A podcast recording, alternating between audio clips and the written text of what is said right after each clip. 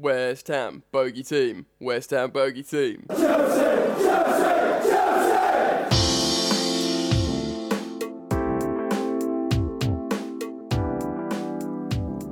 What's up, ladies and gentlemen? Welcome to the Yannick on Chelsea podcast with me, your host, Jan. How are you all doing? What a frustrating game against West Ham. Jesus Christ, man. It's always West Ham, isn't it? It's usually they beat us after a poor run of form. Or in this case, they found a bit of form, the fans got behind them after that away win at Everton. And, you know, in typical fucking fashion, it screws us up. So anyway, I'm gonna I'm gonna review that, uh, which is gonna be loads of fun, guys. Uh, and also, I'm gonna quickly run over the Europa win, and then preview this epic double against a frightening Liverpool side. Hmm. Anyway, let's go. Alright, guys, so I'm fucking dreading this. Let's go over the PAOK game the away uh, the away fixture in Greece in our Ropey League campaign. Yeah, I won't speak too much about this because it was a little bit of job done in terms of the hardest fixture in the group and getting the three points. Probably like biggest talking points was the lack of youth. All us Chelsea fans were hoping to see Hudson Odoi tear up this um, this competition, and we we saw him and Ampadu travel, of course, with the team. So it seemed like a bit of a given them playing. They weren't even on the bench. It turned out it was a pretty darn strong side with like rotation, five changes to sort of make it a semi B side B team for Chelsea.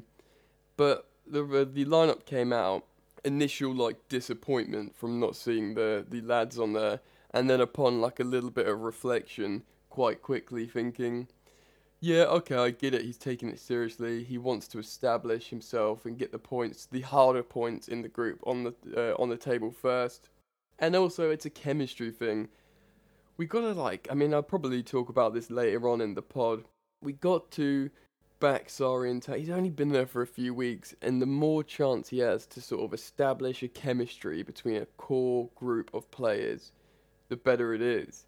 And um, he obviously sees this as incredibly important. He said it's going to be months before he, his style is established and implemented. So, if he has an extra game to try and get this in, hammer this into the players in what is a weaker opposition and you know perhaps quite a good opportunity, then then why not? Uh, so it was a one 0 win, goal from Willian quite early actually, and it looked like we may you know we may turn them over much like many of these games in the early part of the season, it was a sort of frustrating match in the sense of uh, lots of chances, no goals scored. I think the main talking point of a of that uh, game was Morata being unlucky. One chance he certainly should have buried, but um, yeah, generally generally unlucky because he he hit one really good header that was a cross goal and just went wide of the post and would have been a great striker's headed goal like you know, old, I say vintage Morata, early last season Morata back. But, you know, excuse me, it's kind of like forgettable in the sense of it was a bit meh. Gutted not to see the kids, but in the end, you know, it, it proved to be a little bit of a slog. So just let's wipe that from our memories. Uh, like I said, guys, I don't want to talk too much about this game because it wasn't that exciting, and it, it's definitely something that we don't need to judge too much. Essentially, we can just wipe it from our memories and just look at the three points in the group so um, yeah, let's sack off that Europa League game. I'm going to the next one at Stamford Bridge, so when I do the next the pod after that, I'll hopefully have some more exciting things to say, and hopefully having seen a bit more of the youth play. So let's um, let's just go straight into the West Ham game. All right, so in the London Stadium, I was sort of predicting that a draw would not be the worst thing in the world. Maybe a 2 2 draw. And it's not the worst thing in the world. Twitter's fucking losing its shit. If you excuse my language there. And it really isn't that bad. If you look at the, the table, the story, the narrative, the context of our season, manager, players, system, blah, blah, blah, blah, blah. It really doesn't matter. West Ham were for 3 1 away win at Goodison and it's just typical Premier League narrative fashion that West Ham are up for a game against Chelsea. It actually sounded like there was an atmosphere in the London Stadium for once, and it was all just bloody sod's law, as we say over here in the UK. So, pre-match, um, my uh, my mate texts me saying, "Oh look, Arnautovic isn't playing." I went on West Ham fan TV. No, I'm not even gonna edit that out. I'm just gonna let you listen to me being a, a retard. No, I went on um, Love Sport Radio again on the West Ham fan show. Uh, chatted to a couple of nice West Ham fans there. They were talking about in they I was talking about me fearing Arnautovic, and they were talking about their fear of Eden Hazard. Uh, turns out uh, Arnautovic was injured, and this is what my mate texts me. He's like, "Oh look, Arnautovic is injured." So I was like, "Oh, we're gonna absolutely have a lovely time here, maybe like a two 0 win." And uh, on that radio show, they were frightened of Eden Hazard. I don't want to say Eden Hazard didn't turn out be there, but he didn't have his best game.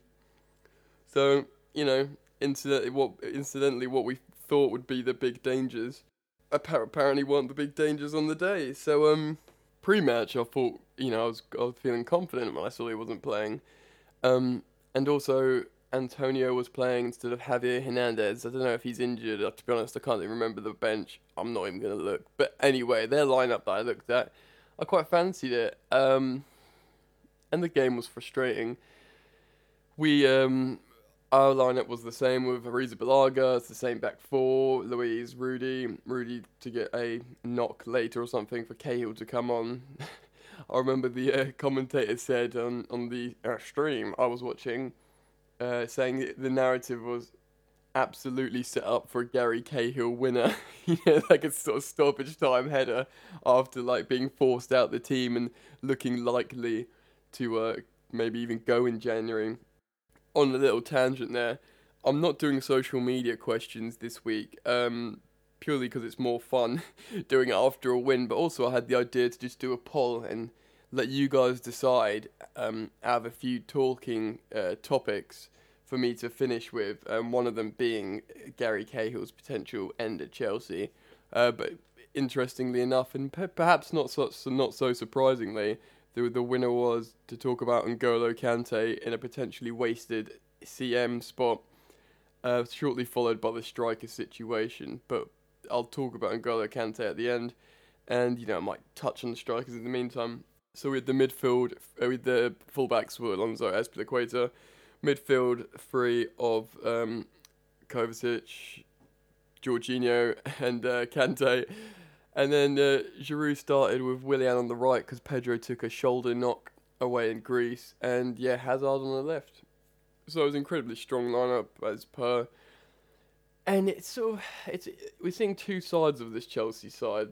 One, the one element that always maintains is passing, possession domination because that's Sarri's priority. Keep the ball, keep the ball, which is great. It's fine. It's exciting. You got the ball more. You got more chance of doing stuff with it. But sometimes it's incisive, the way we move forward, and sometimes it's frustrating. The latter has been present a lot this season, which is again fine. Don't lose your shit early doors in the Sarri uh, reign at Chelsea. I, I saw a lot of criticism for Giroud. I feel like he could have got better service. He did look free cut a frustrated figure. For me in this game, the main the main frustration was just not playing people through. Um, Hazard, uh, when when Morata came on for Giroud later in the game, Hazard seemed so hell bent on just trying to get him, get a goal for him you know, there was like a couple of occasions where he tried to play him in when, you know, same old criticism for Hazard. Just take the shot. Morata had a couple of chances. One he put the ball um, in Fabianski's face. Maybe he could be doing a bit better. It's difficult with Morata because he's not missing absolute sitters, which we've seen him do. Well, we saw him miss loads of one-on-ones the latter part of last season. Latter part of last season. He's not really doing that. He's getting in positions. He's like just fine margins, or he's hitting the goalkeeper in the face. We were such a narrow block, and really, we, we needed to go a bit old school against this uh, West Ham side. The way they're playing, playing rather, we needed to bring some width in and do some cutbacks and this, that, and the other. But we're so Sarri, so persistent stylistically, which is fine because he's trying to implement his style and he wants to the players to know how to play a certain way in every situation because they're so good at it. Much like Pep Guardiola last season. Interestingly enough, Pep this season has done what maybe Conte should have done in his second year after winning the league, and he's switching up how they're playing. They're doing like uh, more frantic long balls and have it because they've got the players to run onto them, um, yet with a sort of Guardiola-esque style. You know, and they can always go back to passing against other teams, but he's been really smart in terms of switching it up. So much like Pep in his first season, Sarri wants to just hammer in how he wants to play. So look, regardless to the opposition and regardless to how they're coming out in defending or you know executing a game plan, we want to know this application so well that it just works regardless.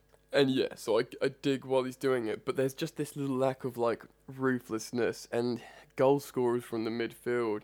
Yeah, like I said, I'm going to talk about Kante at the very, very end, but you know, when you've got him being like one of the big outlets and chances trying to get his little head on it. Like, he's so tiny, man. There could be anyone getting a header on, and they've got a way better chance. He's getting underneath headers rather than getting his head over them. Funny that. Dude's fucking tiny. you know? So, um. So, yeah, frustrated. Um, had, we had like a load of attacking chances. Um, time spent in their final third and not playing between the lines and not, you know, carving them open enough and being ruthless. There's no, they weren't clinical at all, weren't ruthless. Um, and maybe we had a bunch of chances, but the couple of best chances in the game, um, that went to West Ham. Um, Arrizabalaga made a good save. It's worth noting that he looked good.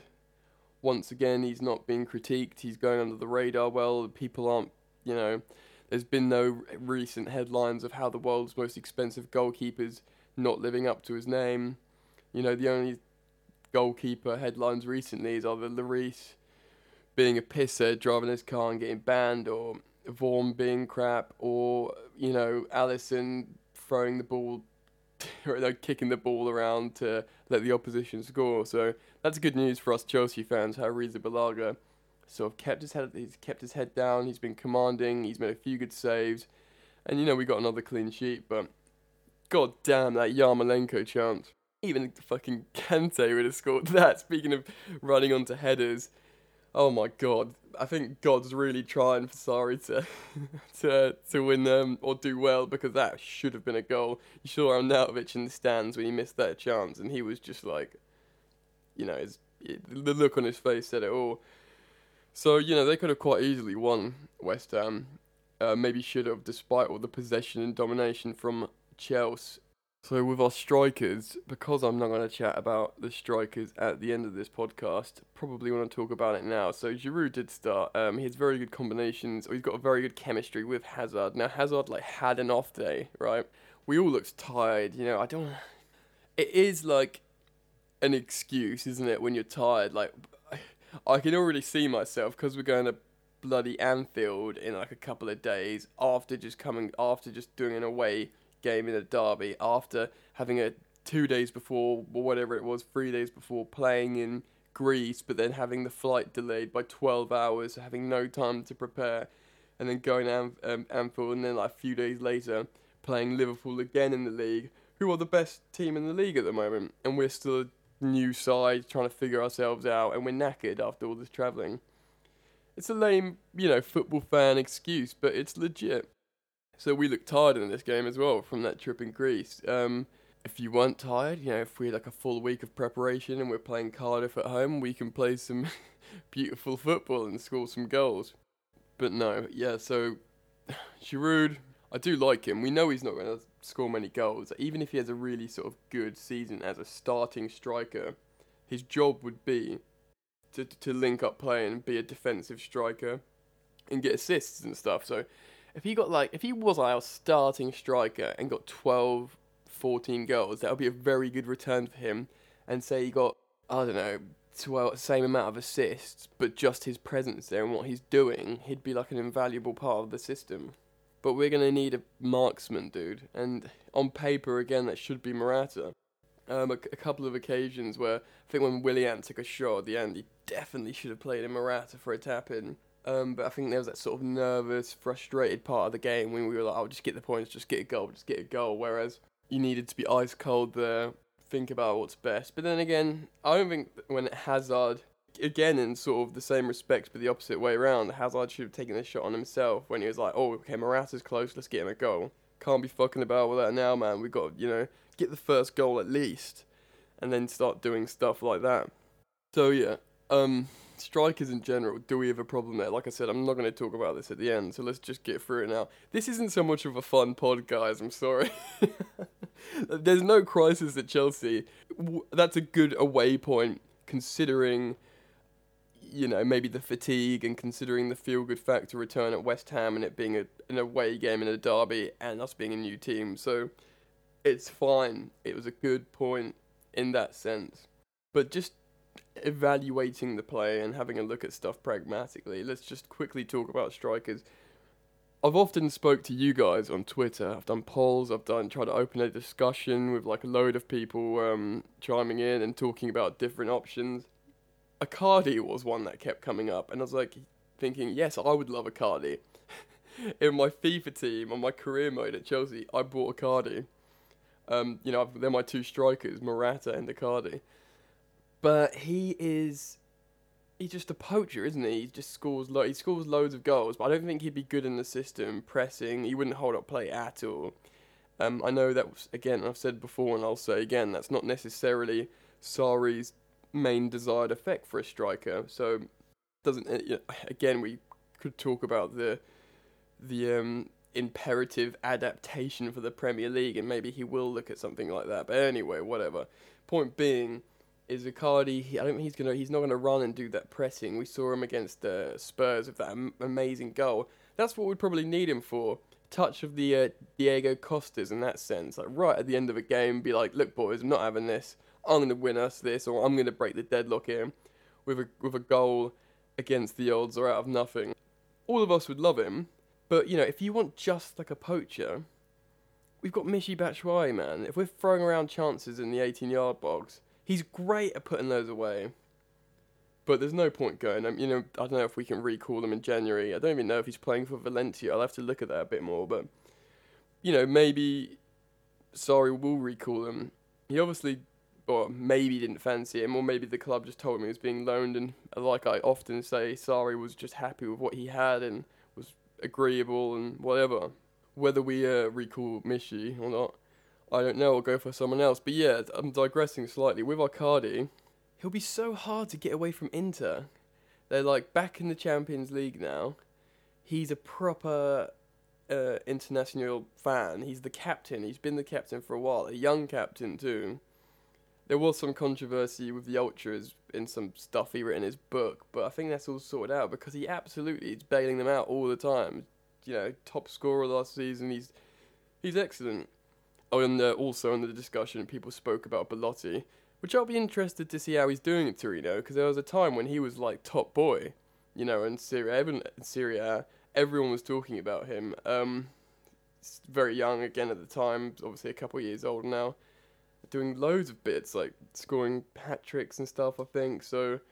You know, he looked he looked awesome in terms of buying a new striker in January or not, I'm not sure whether that would happen or if getting Michy back would be a um, a possibility, you know. But for the moment, we've got Giroud and Morata, and there's talent there regardless. Morata's a very talented striker. He's just a confidence player, and he's down on confidence. And we don't have time to fuck about with any of that. So we'll see what happens. I keep saying on Twitter, like, even if Morata got 10 goals in, in a relatively in relatively quick succession now, I'd be so reluctant to just trust him as our number nine, just because of what we've seen so far. Just we're just gonna have to wait out till January and hopefully we get one of them start scoring goals. Morata did score that nice goal against Arsenal. We see these like decent goals. We can't rely on like a a worldy volley from Giroud one every 12 games, whatever it is. We need someone to just play through legs and defenders and find the bottom corner much like Hazard does, but we need number nine to do it yeah, well and quickly. So hopefully Morata can score some goals. Um, you know what? It was a frustrating game, Chelsea fans. I mean, there's not much more to say. I'm going to talk about the positional midfield stuff at the end, guys. But in the meantime, let's move on and talk about our potential. oh, yeah, let's just talk about Liverpool. Alright, so I think it's Wednesday. We go away to Anfield in the League Cup.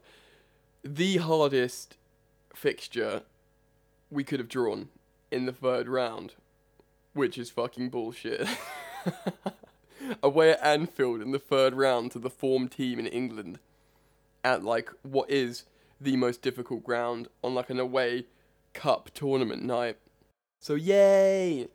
Again, I don't want to sort of play the the we're we're really in our infancy card, but you know Klopp's got them purring. This is on this fifth year.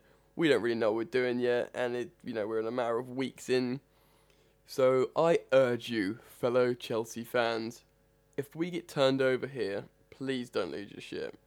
And you know there might be heavy rotation. Um, we also play Liverpool at the bridge afterwards, but let's just talk about the cup quickly.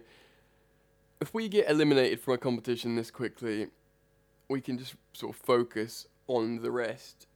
I'd be inter- I'm gonna put this out on social media later. I'd be interested to see what you guys think in terms of um, rotation, giving other players a chance in a quite a high profile game.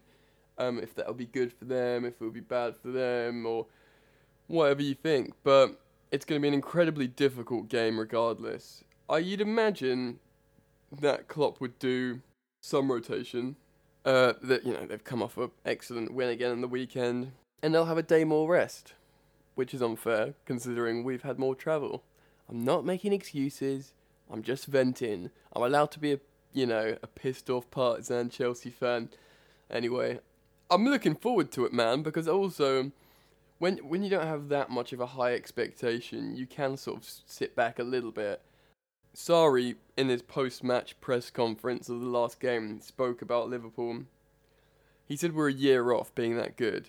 Now that sounds like a weird excuse, but again, if you look at the sort of tangible facts here, Klopp has invested ridiculous amounts of, money into his team, of how he wants to play, and he's finally there, and it has been five years.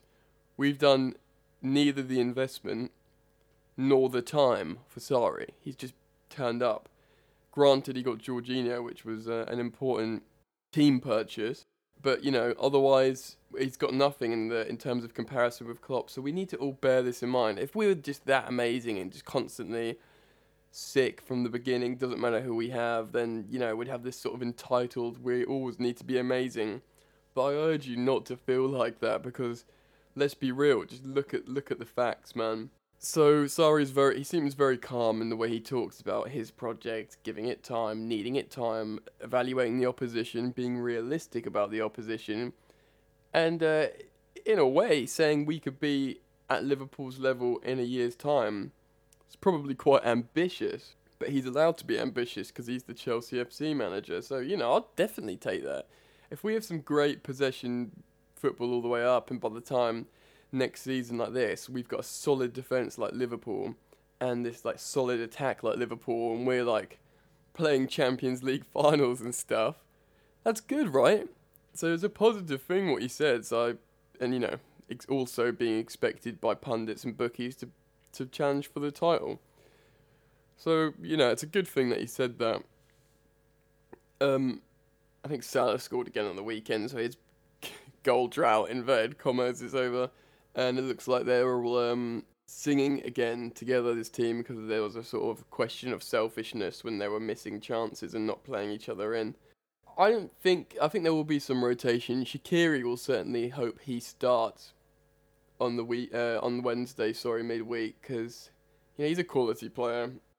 And I sort of maybe put him at the level of uh, well, I don't say Hudson Odoi because Hudson Odoi hasn't scored like in the Euros overhead kick worldies. But I'd like to see Hudson Odoi maybe like it, you know, on Liverpool they start Sturridge and Shaqiri. Uh, Matip scored on the weekend, so maybe it would be like Matip and Lovren. They they Klopp could rotate heavily and still have a really strong team home at Anfield. Yeah, I'm not. Anything could happen in this game. If we win it, great. I think both managers wouldn't really give a shit if they were knocked out because Sarri wants to build his team and focus on having a good enough league campaign to implement his style and keep his job because he's at he's at Chelsea. So, and you know, Klopp's just come off a Champions League final. He'll fancy that. He's, he gets to a lot of finals and um, he'll fit, feel fancy in tournament football his chances again. But then again, everyone's saying they should win the league, so he'll he'll have his eyes firmly set on both of those things. And if if the Carabao Cup, whatever the fuck it is, if that gets out the way, then he'll probably be slightly relieved so he can just move on. So it's not. I, I don't think the team talk's gonna be like, we have to win this, boys. Like, he'll be like, go and express yourselves. Which might mean they play even better, who knows? But it's an interesting one. We won't really know how both managers feel about it until we see the lineups and the execution of play. And like I said, it's at Anfield, but see how that goes. Now let's look let's think about the next Liverpool game, which is at Stamford Bridge a few days later. Um, if there is heavy rotation in the cup game, then it gives our manager, Sarri, a less of a chance to use that as a sort of uh, subject of analysis to to bring forward into the Stamford Bridge game in terms of players, movement, it's not style of play because it's always kind of the same. But if it was the exact same teams twice at Anfield and at Stamford Bridge, you could sort of try and use the game analysis as, as an advantage for the upcoming game at home at our, our gaff. So it's difficult because of it because it being a cup game and it's um, against a team who has ambition in all competitions or certainly the bigger competitions. It's really difficult to call. I mean, obviously, if that if this cup game early doors was against like a Leicester again or something, you could imagine a very strong team and a desire to win and a hard game as well of it being away. But it is going to be at Anfield it is going to be a very hard game. Don't lose your shit if we lose. And um, when it comes to the home game at Stamford Bridge, you know that's the kind of games you expect Hazard and our our sort of more leader esque players to get up for, and we might have more of a chance. Um, I think Conte had quite a good record against Liverpool, or didn't get didn't get slapped about by Liverpool a lot. But I think Sarri's uh, style of play, Sarrismo, maybe um, more fragile to Liverpool. We'll know more when we see it, guys. Um, yeah, I'm not going to preview it much more because we all we watch Liverpool play. They're probably the best team in the league with City at the moment. Um, they're looking excellent. They're the only team left with an 100% record, and deservedly so, quite convincingly. So I'd probably argue they're the best team. And we're a new team um, in terms of uh, Sarri and style and whatever. You know, keep echoing my previous sentiments. So it's all about people just not losing their shit over what is a project um, that's just begun, that we've been impressed with generally so far. It's probably a bit of a relief for Sarri that he's dropped points now and he can. it was going to happen eventually. He said, "Look, we're not going to win every game. It's a good away point. just think about it like that." So, that being said, I've reviewed uh, the PAOK game, kinda. Looked at West Ham. Tried to calm down the fans. We talked about the strikers a little bit and what you know what's going to happen. Are we going to get someone in January or is Morata going to start firing? Um, looked at Liverpool, so let's talk about N'Golo Kante. N'Golo Kante, la la la la la. If I'm not going to sing the chant now. Anyway, best defensive midfielder in the world, World Cup winner, PFA Player Winner of the Year, Football Writers Player of the Year, EA Players Player of the Year, uh, Premier League winner with two teams in consecutive teams. La da da da da. Amazing player, amazing work rate. We've got a problem. he is the undroppable player, right? Over the last two years, you go, yes, he's arguably the main reason why we won the league certainly the reason why Leicester won the league up into the final in France, integral to them winning the World Cup. Oh, but I heard, right, there's a football writer, there's journalist guy called Gary Hayes. If you're a Chelsea fan and you follow other podcasts and stuff, you probably heard of him. He said before, actually, like, like quite a few people heard, I saw a different sports analyst on YouTube say this, about how N'Golo Kante does not fit into this Napoli team and that's before the league started, even before preseason. And it's becoming evident. It, we don't need a sort of destroyer mopping up at the back because it just for this style to work, you need the number eight, you know, playing through the lines, arriving in the box. Um, I mean, he's got no problem with link up play.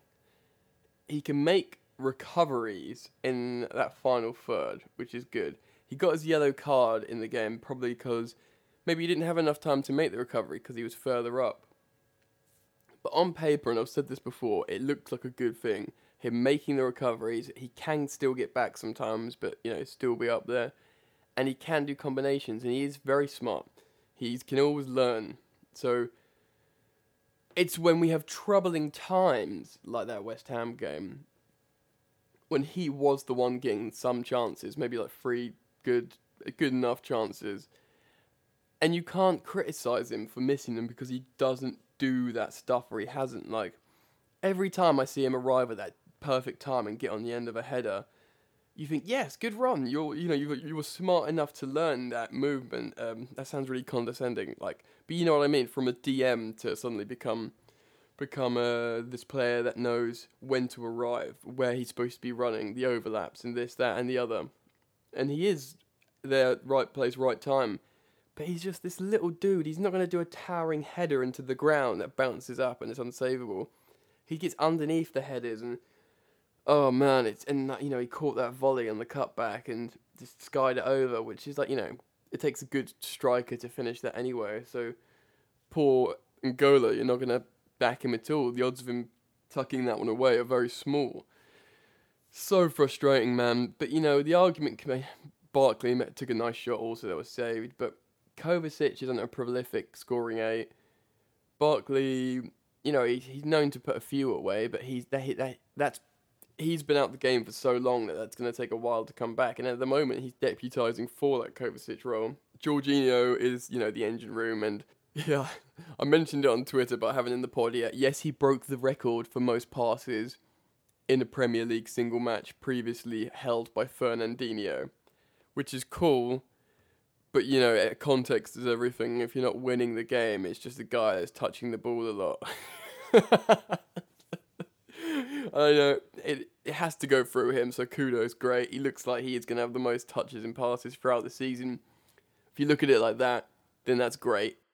We want to win games and score goals. But so I'm not. I'm not going to ever dig out Jorginho for not scoring goals because he really is that sort of quarterback regista, and we know that. So let's just leave him there. Alonso will probably get a few goals and more than we asked for him. He's been looking better as a wing back. He did get caught out slow a couple of times, but I think sorry, a fullback. I think he's doing better, and I'm happy for him to remain. Same with Azpi. I think stylistically, of the right back tucking in, he's good. It's really that the two number eights and the front three scoring. Now, I, you you back our wide, you back Eden Hazard to score X amount of goals, Pedro was a big miss. Um, Willian will score goals. It's really the two number eights in front of Jorginho and the striker. Now, the best, the three we've got in the middle, talent wise, is immense. Jorginho, past master of Europe. Kante, most loved DM in the world, super talented. Uh, Kovacic, really widely respected as an incredible young talent in Real Madrid. Very, very, very good. Loads of people think he's excellent, which he is. It's just gelling and executing goals. Now, I've talked about the striker. We can talk about the fucking striker till the cows come home. And we know the situation with that. We need someone to just dominate, lap up chances. But the main sort of problem here, and that big talking point, is N'Golo Kante, purely because we're not using him for his best attributes. Now, my defence for him, that has been, and I will sort of maintain, is he's such a talented footballer, and you can apply his talents and attributes to where he is further up the pitch. It's just frustrating to see him. If he's he's already scored one goal, if he scored one more goal this season, if he scored the one goal in that game, if he scored one of those three chances, this conversation doesn't happen. Twitter doesn't go, yeah, he scored a goal, but he's still playing out of position and wasted. You go, no, I see what he's doing. We got a clean sheet. He's part of that system still, and he got the winner. So it's fine margins, isn't it? And it's too early to, to lose your shit over. We just want um a bit more clinical finishing, which has kind of been a bit reminiscent of last season under Conte. Um, it could just be an off day. It's just frustrating because you wouldn't see City or Liverpool uh, having a stalemate at the London Stadium there. They'd just be too ruthless in terms of finishing. You know, absolute um, unapologetic, ruthless shot taking, and clinical goal scoring. So we don't have that at the minute. Don't want to blame that completely on a striker. Um, we need more like carved open, absolute sitters. Like Yarmolenko missed that absolute sitter that I said even Kante would score with his poor heading at the moment. We need like when Willian takes that shot, if we carved open a bit more space, a cut back across goal where it's just rolling across goal and someone's gonna tap that in. That's what we need more of. And you see that happen for Liverpool and City. Maybe a bit, you know, quicker or whatever, but you see those chances happen and we don't have those. It's all a bit compact and scrappy and frustrating. We need to drag them out more and um, then someone like N'Golo Kante can get his foot on and score. Um, on a minor tangent, Sarri said after the game, we missed Pedro hugely. So funny, I was so pleased when Pedro signed the new contract and people were pissed off, but it looks like he's going to be one of Sarri's most important players. He praised him for occupying space out of possession, movement off the ball.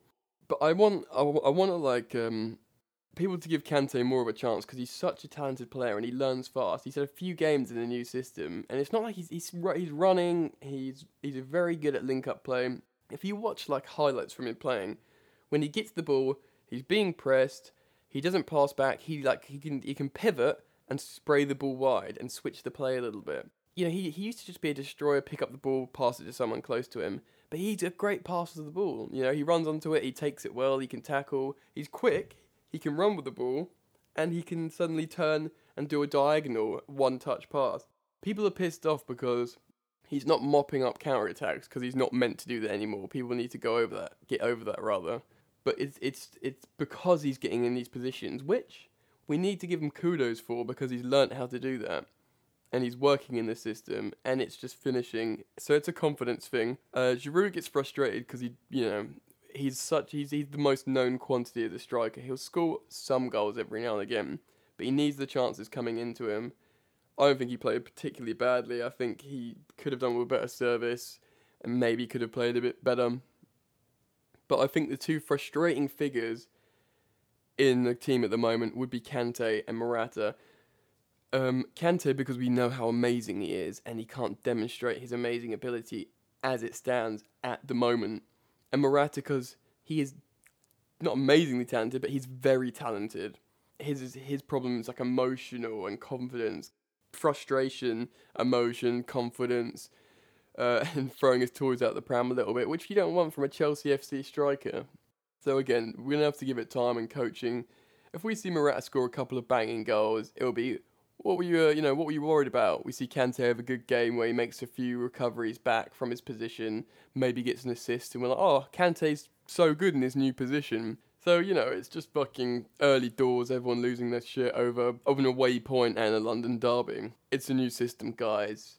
Do you know what I mean? Anyway, I, I'm I'm fine for N'Golo Kante to keep that spot.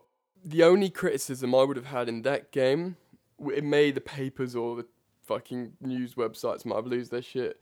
Maybe he should have subbed Kante at 60 minutes for Barkley and kept, provided Kovacic wasn't absolutely knackered or didn't have a knock. Try it. Try the Kante and, um, sorry, excuse me, Kovacic and Barkley in front of Jorginho. More attacking threat, them interchanging, both can dribble, both can try and take a shot, and just see what happens. You know, it's not saying he's going to drop Kante, just try it as a sub you know, our strikers are being subbed, our right wingers are being subbed. They're all important. Just try it with Kante. That was my only thing. Maybe try and sub him. And maybe he was scared of that being a statement. I don't know. But anyway, we all love Kante. Don't lose your shit over it. He could get better in that position. And let's start to wrap it up. Okay, okay, okay. So yeah, I, hope I didn't sound miserable today because I'm still very, very pleased with this Chelsea side. It's an exciting new day, day, world, time, team. it's gonna be good. It's gonna be fun. We've got hard games coming up, but then it will chill out a little bit. We'll see what this team's made of in a few months' time. We have scored a lot of goals. We're not conceding a load of goals. It's gonna be fun. The players are happy. We're happy. We got good talent coming through. The Prem's back. We all love football. Let's all be friends and have a drink. Thanks, guys, for joining me again on the pod. I'm loving it. Getting a bigger following on Twitter, talking to you guys about football, all sorts of football, mainly Chelsea FC. If you listen to this on Apple Podcasts slash iTunes, help your boy out and give me a five star review. Wouldn't that be nice? If you like Jan, help him out. five star rating and write something nice. It's always nice for me to go back and read like some positive feedback because I love doing this, sitting in my studio right now, talking to you guys about Chelsea, win or lose. And if you've written something nice to me, it really means a lot. It really means a lot because it kind of feels like I've almost sat down with you and you're saying something nice back. So, without sounding too profound, cheesy, and lame, I'm gonna wrap it up. So, thanks guys again for listening. Up the Chelsea, keep the blue flag flying high, mate. Carefree, wherever you fat it may be, mate. and I'll see you later.